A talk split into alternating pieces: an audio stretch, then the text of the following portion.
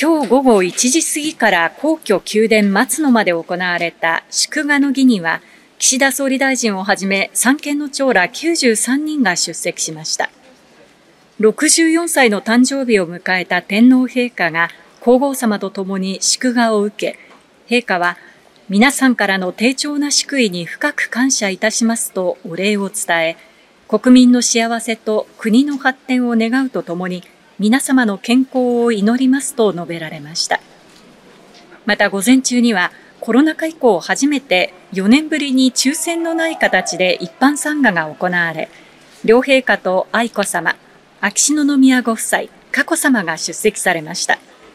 3回合わせて1万3480人が皇居を訪れています。午後は宮内庁庁舎前で記帳が行われていて、外国人観光客の姿も見られました。夕方、両陛下は仙洞御所を訪れ、上皇ご夫妻に誕生日の挨拶をされる予定です。警視庁によりますと、服部隆二容疑者はおととし、仲間と共謀して渋谷区のタワーマンションに侵入し、腕時計8点、およそ1億2100万円相当を盗んだ疑いが持たれています。この事件では、ウォーリーと名乗る指示役の男ら6人が逮捕され、実刑判決を受けていますが、服部容疑者は、被害者の家に高額時計があるという情報を得て、面識があった指示役の男に盗むよう持ちかけ、家の合鍵を何らかの方法で入手して渡したとみられています。調べに対し、服部容疑者は黙秘しているということです。ロシアによる侵攻を受けて、ウクライナでは18歳から60歳の男性は一部の特例を除いて国外に出ることが禁止されています。侵攻の長期化も相まって、ウクライナ人男性が兵役から逃れるために不法に国外へ脱出するケースが相次いでいて、大きな問題となっています。ウクライナ人男性はこちらにある川を渡ってルーマニアへと不法入国してくるということです。ルーマニア北部にはウクライナとの国境に川と山が連なっていて、現地当局によりますと、これまでに8000人以上のウクライナ人男性が川や山を越えて不法入国しました。冬には山に雪が積もり、川の水温も氷点下近くになることから死者も出ているということです。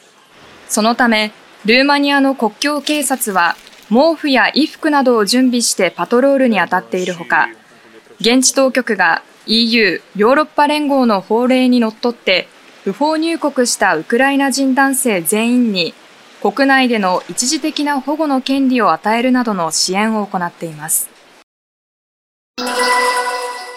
判決によりますと、北新地のクラブでママを務める女性は、2020年、志村けんさんが新型コロナに感染して亡くなった2日後、インターネット上の掲示板で、志村さんにコロナ移したのママだよ、などといった複数の匿名の投稿によって名誉を傷つけられたと訴えていました。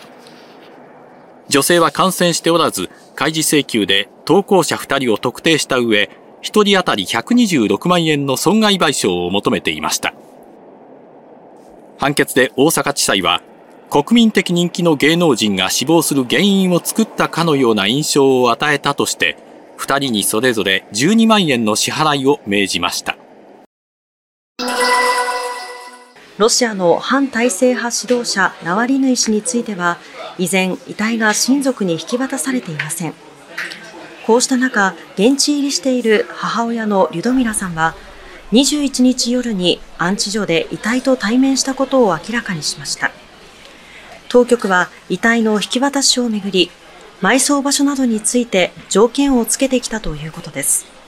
一方、アメリカのバイデン大統領は22日、ナワルニー氏の妻ユリアさんらと面会し、哀悼の意を伝えました。ホワイトハウスによりますと、バイデン氏は腐敗と戦い、自由で民主的なロシアを目指したと、ナワリヌイ氏の功績を称えるとともに、ロシアへの追加制裁を行う方針も伝えました。